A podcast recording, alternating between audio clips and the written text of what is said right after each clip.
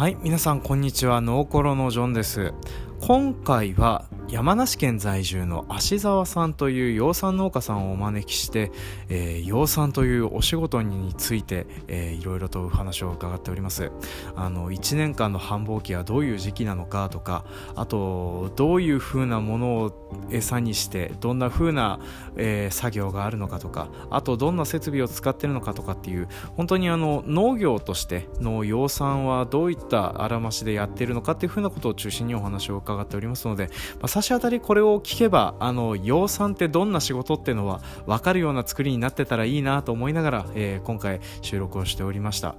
で、まあ、こちらの方でまあ、あの私自身も、まあ、大体いろんな農業についてあの広く浅く知ってるつもりではあるんですけども本当に養蚕については知らないことが多くてあの大変勉強になる回になったかなと思っておりますのでぜひぜひちょっと最後まで聞いてみていただけると嬉しいなと思っております。というわけで今回も参りましょう。バカ農業プレゼンツ農業トーククロシアム略して農コロ。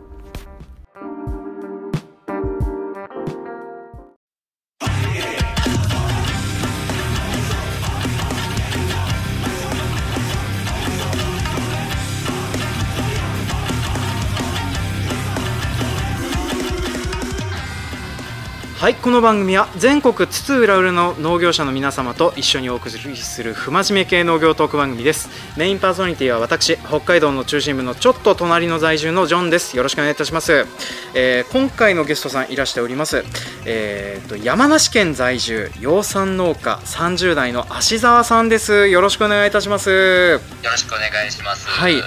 であのー、えー、私あの養蚕農家っていうふうなことでですね芦沢さんに声をかけてはいたんですけれども、はい、えー、養蚕についてはですね私何一つ分かっておりませんので、はい。まあ、それについてちょっといろいろと伺っていこうかと思います。で、はい、芦沢さんっていつから養蚕農家をされてたんですか？えー、っと最初から最初は僕が23ぐらいの時ですかね、から始めて、でも一回ちょっとあのまあ親父のもとであの養蚕やってたんですけど、はい、ちょっと親父と喧嘩をして、はい、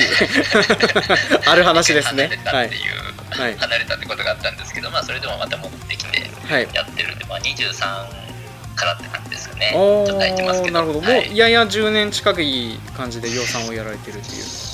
トータルで考えるとまあ、そ,、うんまあ、そんな感じですね、はい、ちなみに養蚕って専業になるんですか？他に野菜とか何かやってたりされます？そうですね。養蚕の期間はだいたい4月ぐらいから準備始めて10月の半ばぐらいで終わるんですけど、はいはい。はい、その後冬の期間はあの、はい、干し柿を作ってます。柿を収穫して干して加工してってことねやってますね。なるほどなるほど。ちょっと柿についても掘りたいところではあるんですけれども、はい、そうなんですね。あのいまいちあの僕もあの生柿と干し柿がどう違うのかとかその辺とかも実は知らない部分が結構あったりはするんですけれども。はい、はい。えー、まあ、なんですけれどもちょっとあの今回はすみません。あの、えーと、前後編通して養蚕についてがっつり聞いていこうかと思っております。はい、はい、よろしくお願いいたします。で差し当たりですねその養蚕のお仕事、はい、えー、まあ、今のところのその繁忙期の時期が大大体あの4月から始まって10月ぐらいに終わるっておっしゃられてましたっけ？そうですね。はい、はい、まあなんで、はい、はい、まあなんでちょっとその時期あの最初から最後まで、えー、どういった作業があるのかというのをちょっと説明していただけますか？はい。えー、っと養蚕最初はですねあのお蚕さんの卵、はい、卵がですね種農家、種の会社から届けられてそこから卵から繭まで作るっていうのが養蚕農家の仕事ですね。ああなるほど。はい。繭で出荷するっていう感じなんです。はいはいはいはい。でお蚕さんはあの、まあ、1例から5例って言ってその幼虫の期間があるんですけど、はい。まあ、その間クワを上げて、はい、大きく育てて、はい、であのまた別部屋に持ってって、まあ、糸を履かせて繭を作ってもらうっていうような形なんですけど大体、まあ、基本的な仕事はもうクワを取ってきてクワの葉っぱを取ってきて、もう揚げてで体が大きくなるのでその、お蚕さんをちょっとちょっとずつ広げていくんですね。広げていく。はい。施設もう体が大きくなっていくっていうのもぎゅうぎゅうになっちゃうんですよその施設が。ああなるほどなるほど。部屋っていうかあのおお蚕さんの部屋が。はいはいはいはい。それを徐々に徐々に広げてって広げてってあの過密しないように広げてって広げてってっていうような、はい、上げて広げて上げて広げてっていうのを繰り返しですね。ほなるほど。基本的にはそんな感じです。あそんな感じですか。ででそれに、はい、あの付け加えるとその夏はすごい暑いので、はい、あの冷やしてあげたりだとか、はい、あとやっぱりあの病気になったりとかするのであの消毒を事前にしたりだとか、はいまあ、そういったことがあるんですけどやっぱたくさん飼うってなるとそういったことが大変になってくるから、まあ、難しいなっていうようなところですね。なるほど。ちなみにあの、はい。どのぐらいの量を、えーと、1シーズンに買われたりっていうか世話をすることになるんですか？ですねトータルで言うとですね、はい、150万匹ぐらいで。150万匹。はい。って感じですね、はい、その卵から繭になるまでだい。たい1か月半ぐらいかかるんですけど、はい、でそれを1か月半1セットとしたらあの年間で6セットやるんですね。はいはいはいはい。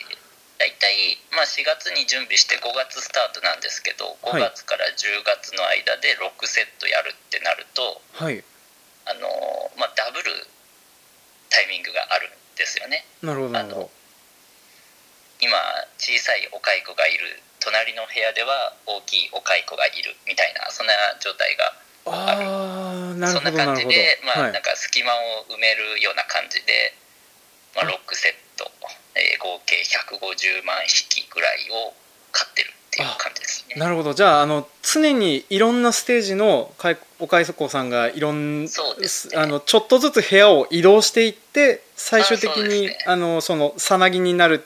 部屋みたいなところに入れて、あそうですそうです。っていうふうな形になるんですね。そんな感じです。まあであのお盆の時はちょっと休みたいんで、はい、お盆の時はちょっといないように調整したりとかなるほどなるほど。あの空き部屋を作ってその期間だけ空けるっていう。ははなるほどなるほど。そしたらじゃあもう4月から10月の間にはもう、えーと、例えばまあ1か月半で大体その、はい、えーと、眉の状態になるみたいな話だったのでじゃあ、えーとはい、6月ぐらいにはもう出荷みたいなものは順次始まっていってっていうふうな形そうですね。6月の半ばにあの一発目の1セット目のお蚕さんたちが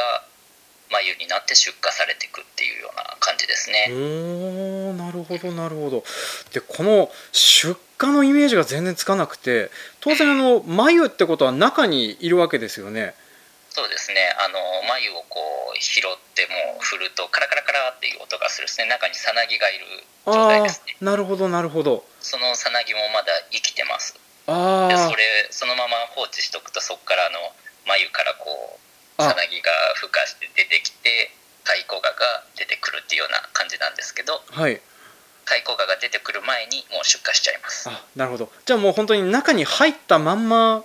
出荷するような形なんですね。あそうですね。なるほどなるほど。そしたらもうあとは出荷先の方で中身を取り除かれて糸にされてっていうふうな感じなんですね。そうですね。出荷先ってなると、あの製紙会社さんにうちで言うと長野の方の製紙会社さんの方に持ってくんですけど、はい。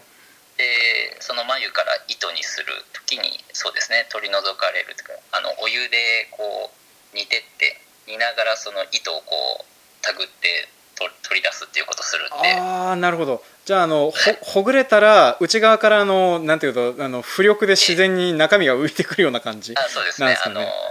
さなぎがこう出てくるっていうさなぎだけポロッと出てくるっていうような感じですね。まあ、その前にあの乾燥させてあの殺しちゃうっていうかそういうところはありますけど。ああなるほどなるほど、うん、まあそうですね。あのちょっとあのバロットみたいなあの卵の中でひ ひなが出てくるような感じになってたらちょっと嫌ですもんね。まあ心理的なところはちょっと置いといて。そしたらじゃあもう忙しい時期っていうふうなのはもう出荷始まったあたりからもずっと同じような感じですか？繁忙期っていうふうに言うとそうですね。やっぱりその6セットが年間である中でそのかぶってる時がやっぱちょっと忙しいですね。でお盆の時はちょっと忙しくないように調節はしますけどまあ大体まあなんかどうか忙しいことはしてるですね。うん。なるほどなるほど。まあそうですね。あの桑の木切ってあげて移してっていうふうなのも聞いてると、ね。うん、一番忙しいってなるとそのお蚕さんがたくさんご飯を食べるクワを食べる時期が、はい、その五礼って言って一番体重マックスになる時があるんですけど、はいはいはいはい、その時にこうクワを畑から鎌で取ってくるんですね。鎌で取ってきて、はい、蚕さんにあげるっていうことをしてる時にその人間がこうあの手伝お手伝いさんとかも雇ってるんですけど、はい、輪を取ってきてあげても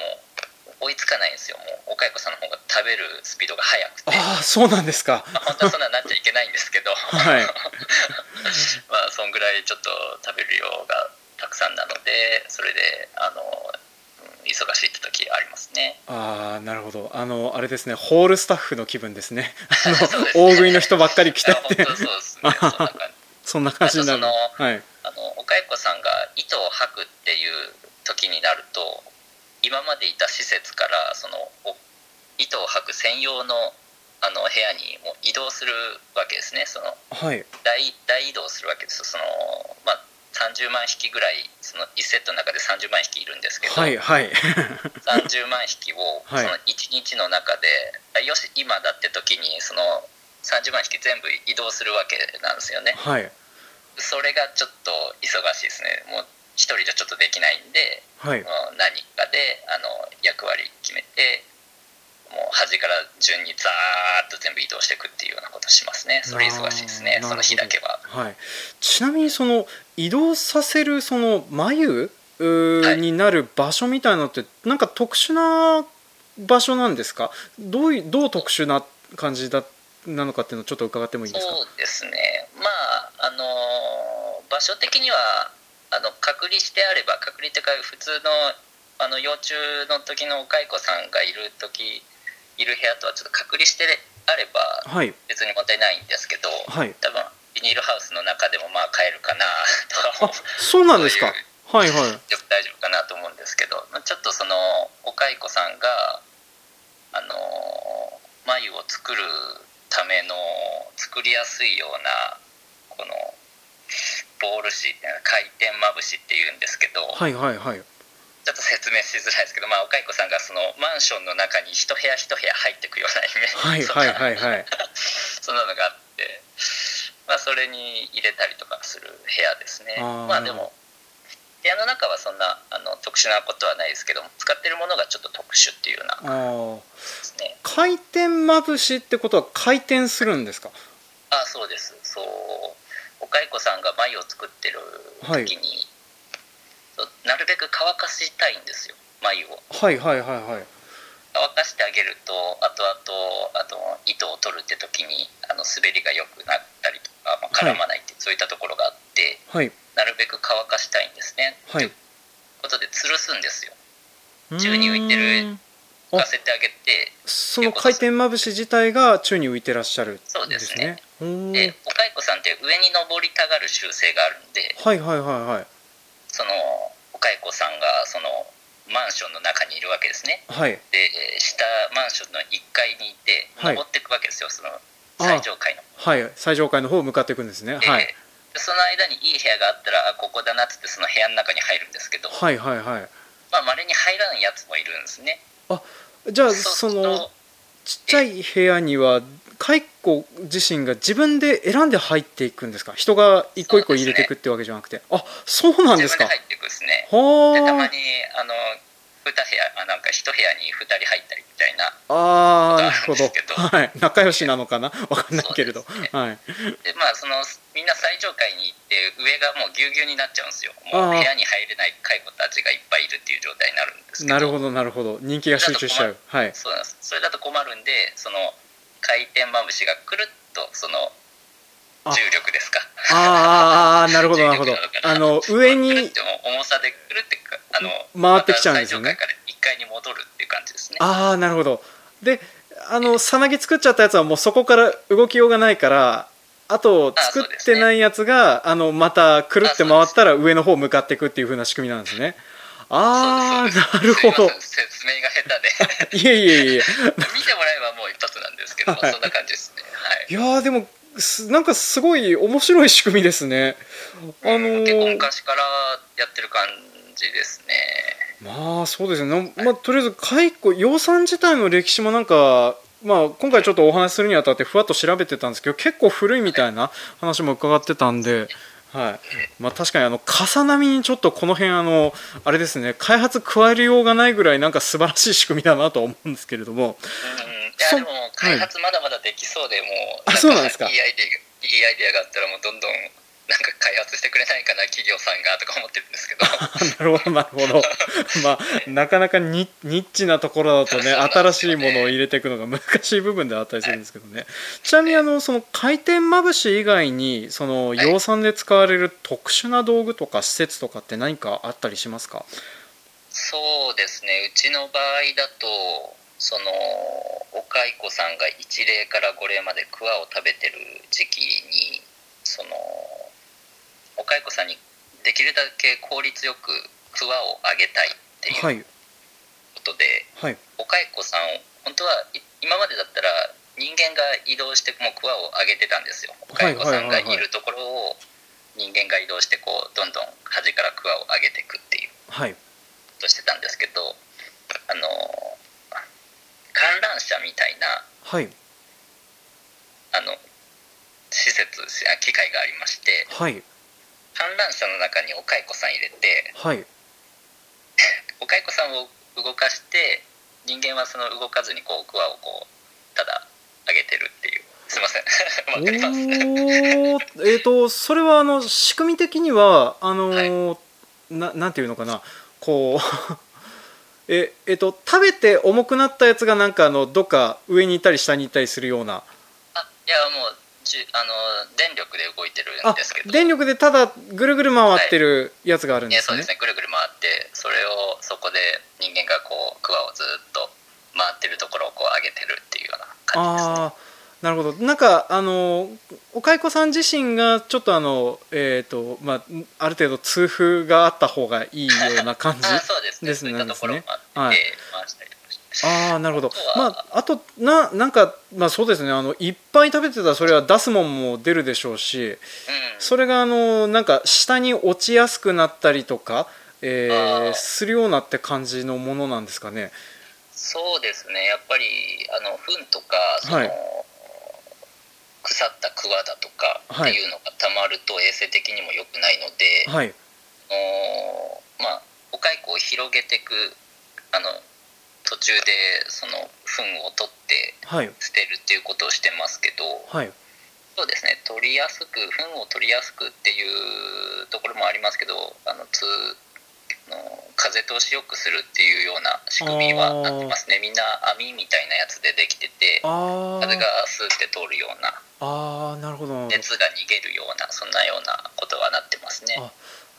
そうかそうか。えっ、ー、とちょっと間違ってたら教えてほしいんですけどイメージ的にはその1例期からその、まあ、5例期ぐらいまでの間って大体そういう一つの中の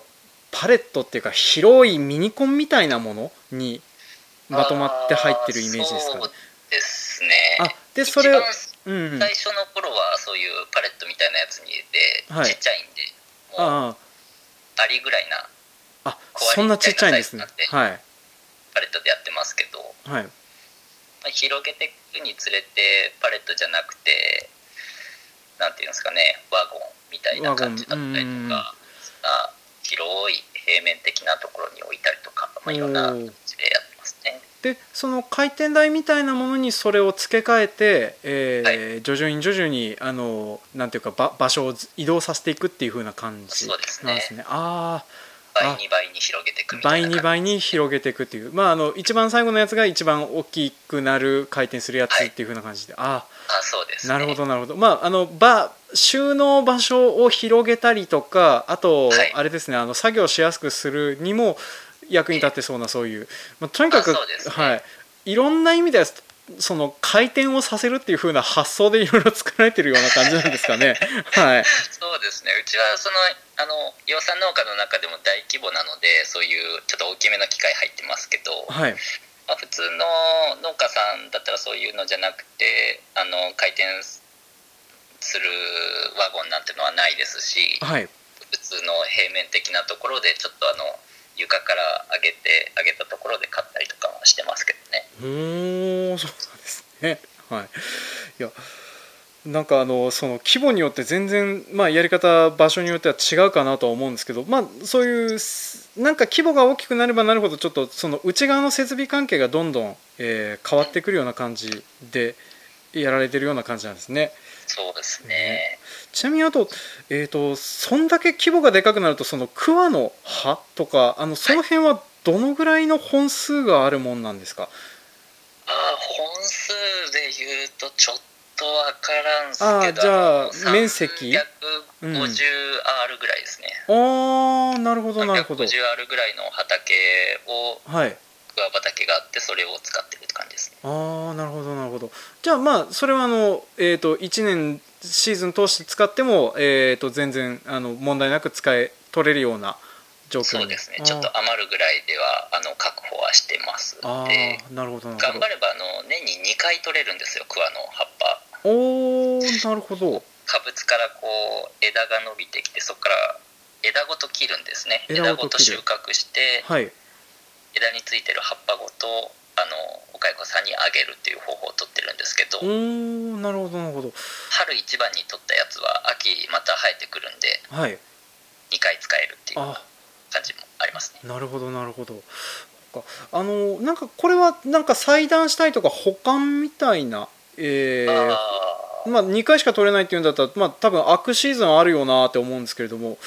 ああそうですね。あの昔はすごい枝ごと切ってきて細かく切ってみたいなこともしてたんですけど、はい、ちょっと手間なので、はい、そういうことはせずに、まあ、捨てる時ちょっと面倒くさいっていうところありますけど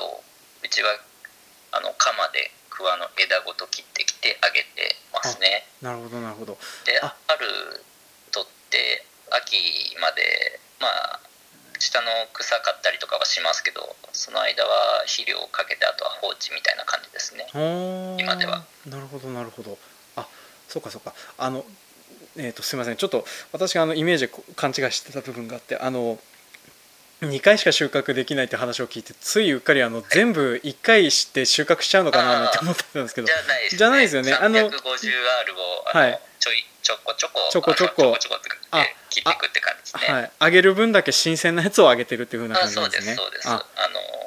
前日とかそんぐらいのって前日に切ってきたやつを次の日の朝あげるとかそんな感じですね。なるほどなるほど、えー、結構毎日やるって言ったらこの腕とかがいろいろやられそうな感じですね。鎌使うっていうと。あそうですね、うん、15キロ10キロぐらいの束を、はい、にしてもう担いで、はい、トラックにトラックに乗せるみたいなことしてますけどあいい運動になりますね。そうですね。ちなみに1日にどのぐらい取るんですか？そのクワの。一番多い時は2トントラックに、はい、2トントラック2台分とか取るんです、ね、おおうんまあそうですね。10、うん、でもあのあれですよね。人力で取る取ってもまあやや結構いい運動になりますねそれはね。そうですね、うん、2, 2時間ぐらいずっとあの借りっぱなしって感じですね。鎌で。手鎌で。手鎌で。って感じですね、はい、はい。これあのなんかチェーンソーとか使った方が早そうとか思うんですけど。ああ僕は鎌が一番早いですね。チェーンソー使うぐらいだったら鎌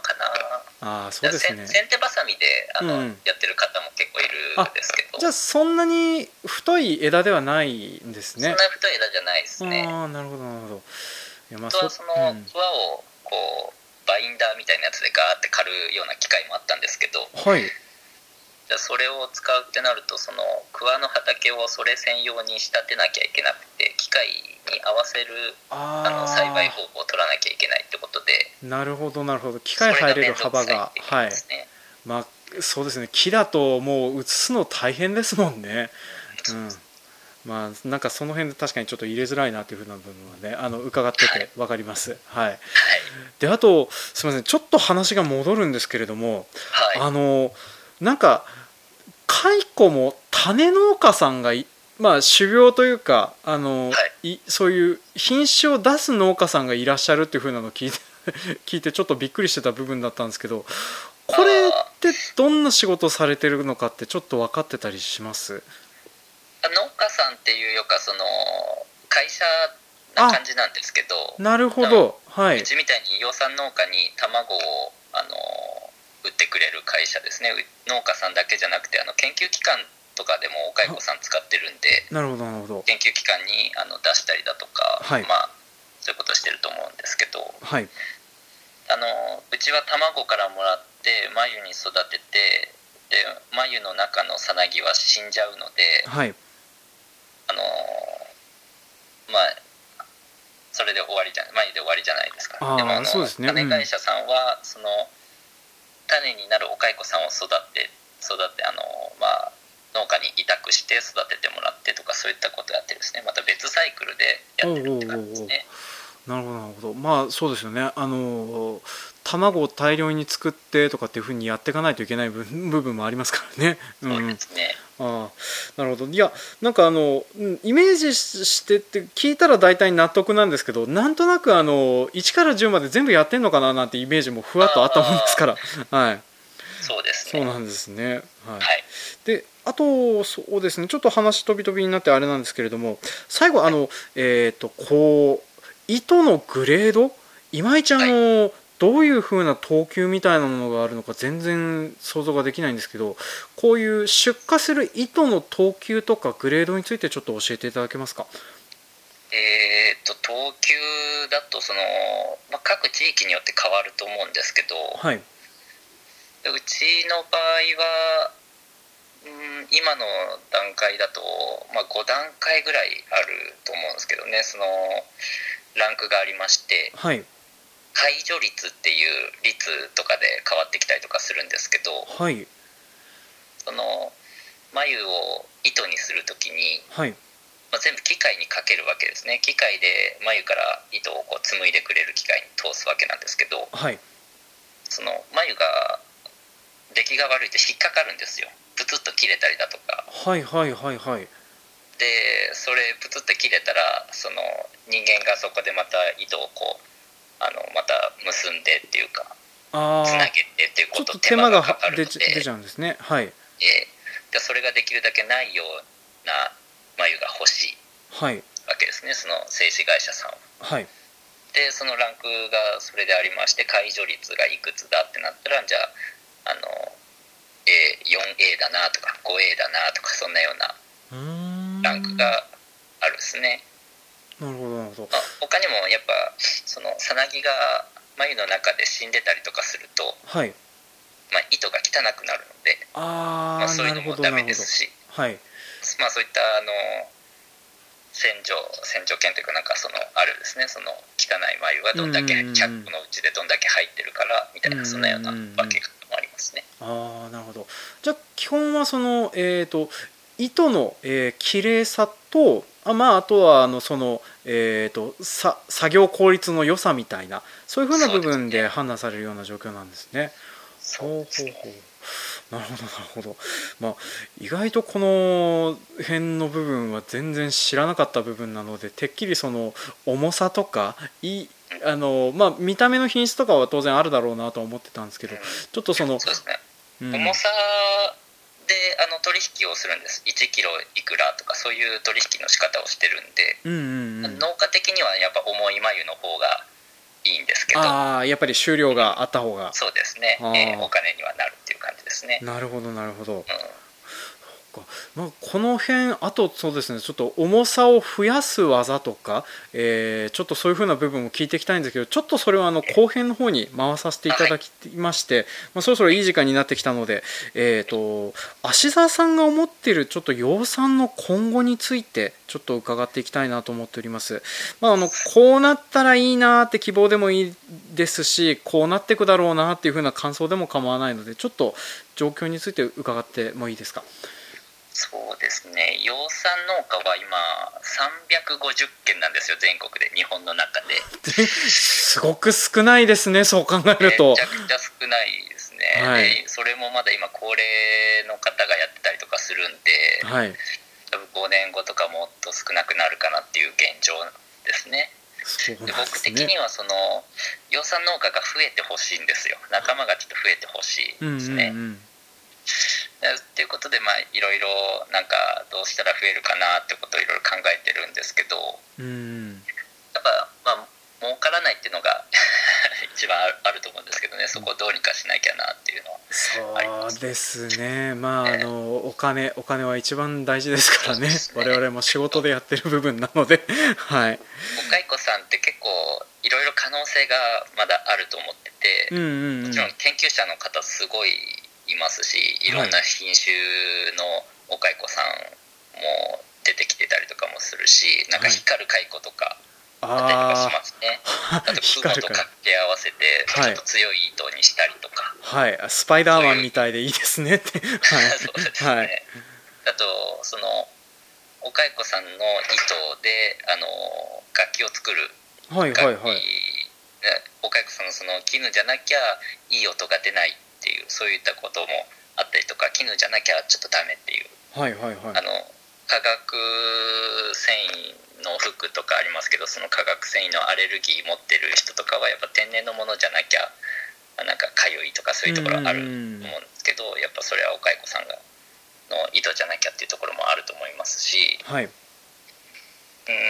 やっぱあの僕はその眉までしか作ってないので、はい、ちょっと分かんないんですけど織物とか染め物をしてる人たちってすごい敏感にそういったところあると思うんですけど、はいはい、そうですねあのお蚕さんの意図じゃなきゃいけないっていうようなところだったりとか、はい、あると思うんですよね。うん、でまあ歴史も長いですし、はい、群馬の方じゃ世界文化遺産にあの富岡のあれがああ青春になってましたね。はい、うん、いろいろまだまだできるところがある産業だと思うので、ぜひみんな予算やらやらねえかなとか思ってるんですけど。ちなみにあの同年代の方って他にはいらっしゃらないんですか、はい、まあ、さっき若い方が何人かとかっていうのは、え伺いましたけれども、ええ、でも結構いますよ。あの群馬の方でも若い20代、はい、30代の人もいますし、はい、全国各地であの宮崎宮崎の方でもあのうちは前までですけどその種から、はい、あのお蚕やってで糸を紡いで染めて、はい、っていう折って商品にしてっていうこともしてる人とかもいますし、はい、結構若い人もまだいると思います。少ないですけど。少ないですけど。まあでもあのなんかあの話聞いてるとちょっとあの畜産とも果樹ともなんかあの普通の野菜の栽培とも違う世界でなんか面白そうだなって私は感じるんですけどね、はい、まあ、ちなみにあの温度の適温みたいなのってきっとありますよね。ありますね。26度5度6度7度ぐらい。ああそれをずっと維持っていうふうな感じってなるとやっぱ北海道だと厳しい。あまあでも北海道どうなんだろうな。なんかちょっと調べたら北海道でも昔やってたみたいですよ、はい、あそうなんですか。はい、えー、あじゃあやろうまあそうですね。あのオンシーズンになんとかあのお蚕さんが生きてる状況で桑さえ育てればいけるっちゃいける、うん、なんですかね。そうですね。あ今じゃあの人工飼料みたいなのが出てきてはい。あのー、別にクワ畑がなきゃ、まあ、畑がなきゃ多分できないと思いますけど、はい、人工飼料っていう手もあるのででなんかいろいろ可能性は出てきてるかなと思いますけどね。なるほど、なるほど。わかりました。まあちょっとあの、えっ、ー、と、その辺の部分も踏まえてっていうふうなのもあれですけど、ちょっとあの、この辺で取り留めも、まあいろいろちょっとまだ伺いたいことはあるんですけれども、ちょっと次週の方、はい、あの、またあの、えっ、ー、と、蚕という、お蚕さんという生き物についてちょっといろいろと伺っていこうかと思います。で、またあの、ここでちょっと聞き漏らしたこともあの、後編の方でちょっとお話できればと思いますので、はい。前編はちょっとこの辺で締めたいと思います。はい、はい、ではというわけで、えー、と前編、えー、四三農家ってどんなお仕事というふうなお話でした。はい、はい、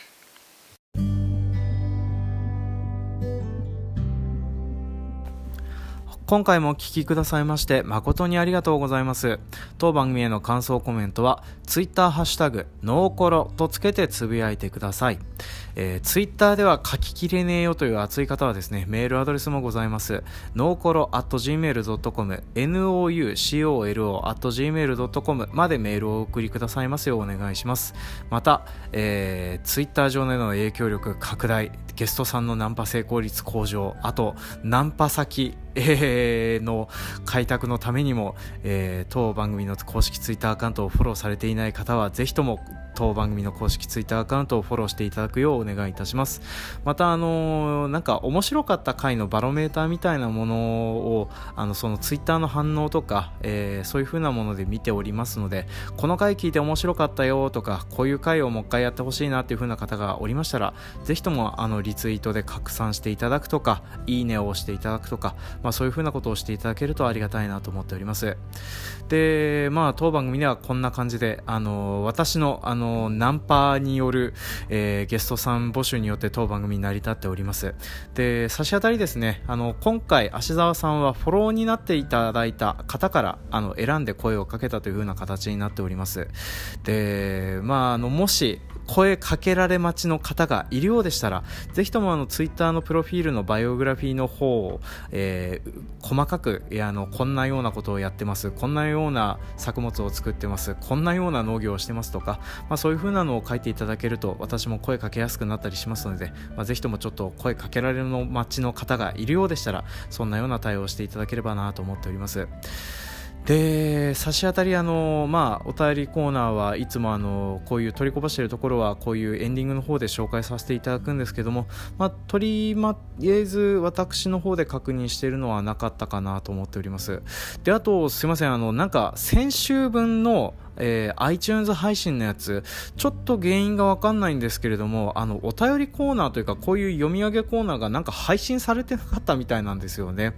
あのー、すいません、ちょっとあの、この辺はあの、iTunes とアンカーの仕様のなんかだと思うんですけれども、ちょっと、あのー、やり、なんかどうしたら治るのか、いまいち調査中になっておりますので、まあ、ちょっとこの辺はお待ちいただければと思っております。あの、もし後編だけ聞きたいよっていう風な方がいらっしゃいましたら、ぜひともアンカーアプリの方で、えー、後編だけお聞きくださればなというふうに思っております。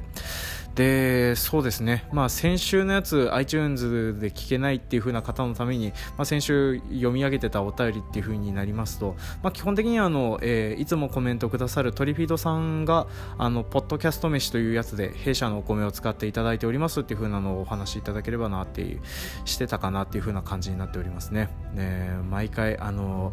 ご飯こんな風にいろいろ使ってもらえると本当にありがたいなと思いながら、えー、見ております。私自身がですねねほとんど米をあのなんていうかな米あの農家あるあるだと思うんですけど自分家で使ってる作物ほど雑に食べるようになってませんっていう風な気するんですよね。でまああの私お米料理あのまあいろいろあってちょっと自分で作ったりなんだりするってことはあるんですけどそれもあのインスタに載せるとかホームページに載せるとかまあそういったようなものを中心にやっちゃってるのでまあなんかそんなあの 普段使いがしてないなっていう風な感じになっててちょっとあれだなっていうのはありますね。はいまあ、なんでちょっとああいう風に取り上げていただけるのは本当にありがたいかなっていう風に私自身は思っております。ねであとあの私ちょっとこういうね商品プロモート的なことをやりたいなと思うんですけどなかなか会社の許可が下りないもんですからえーとなかなかこういうねポッドキャストとか、えー、ラジオとか今までいろいろやってんですけれどもなかなか会社の PR をすることにつながらないっていうのが、えー、困ったもんですねっていうふうに思いながら、えー、日々生きております。はい。でそれで一応来週のお知らせになるんですけれども来週も、えー、芦沢さんをゲストにお招きして養蚕のお話をしております。ただ養蚕の話は養蚕の話なんですけどもどっちかというとあの養蚕でお世話をすることになっているお蚕さんの話が中心になっております、まあ、なのであのお蚕さんのなんか可愛らしいポイントとかお蚕さんの生き物としての面白さとか、まあ、そういったようなものが中心に聞ける回となります。ますので、えー、ぜひぜひ、あのー、あの、お蚕さんをググっていただくとですね、蚕が、あの、かなりもふもふの可愛い感じのやつ出てきますので、えー、それを見て、えー、そこから来週に臨んでいただけると、より楽しく聞けるかなと思っておりますので、ぜひとも来週もお付き合いいただきますようお願いします。というわけで、今回も長々とお聴きくださいまして、誠にありがとうございます。次回もお楽しみに。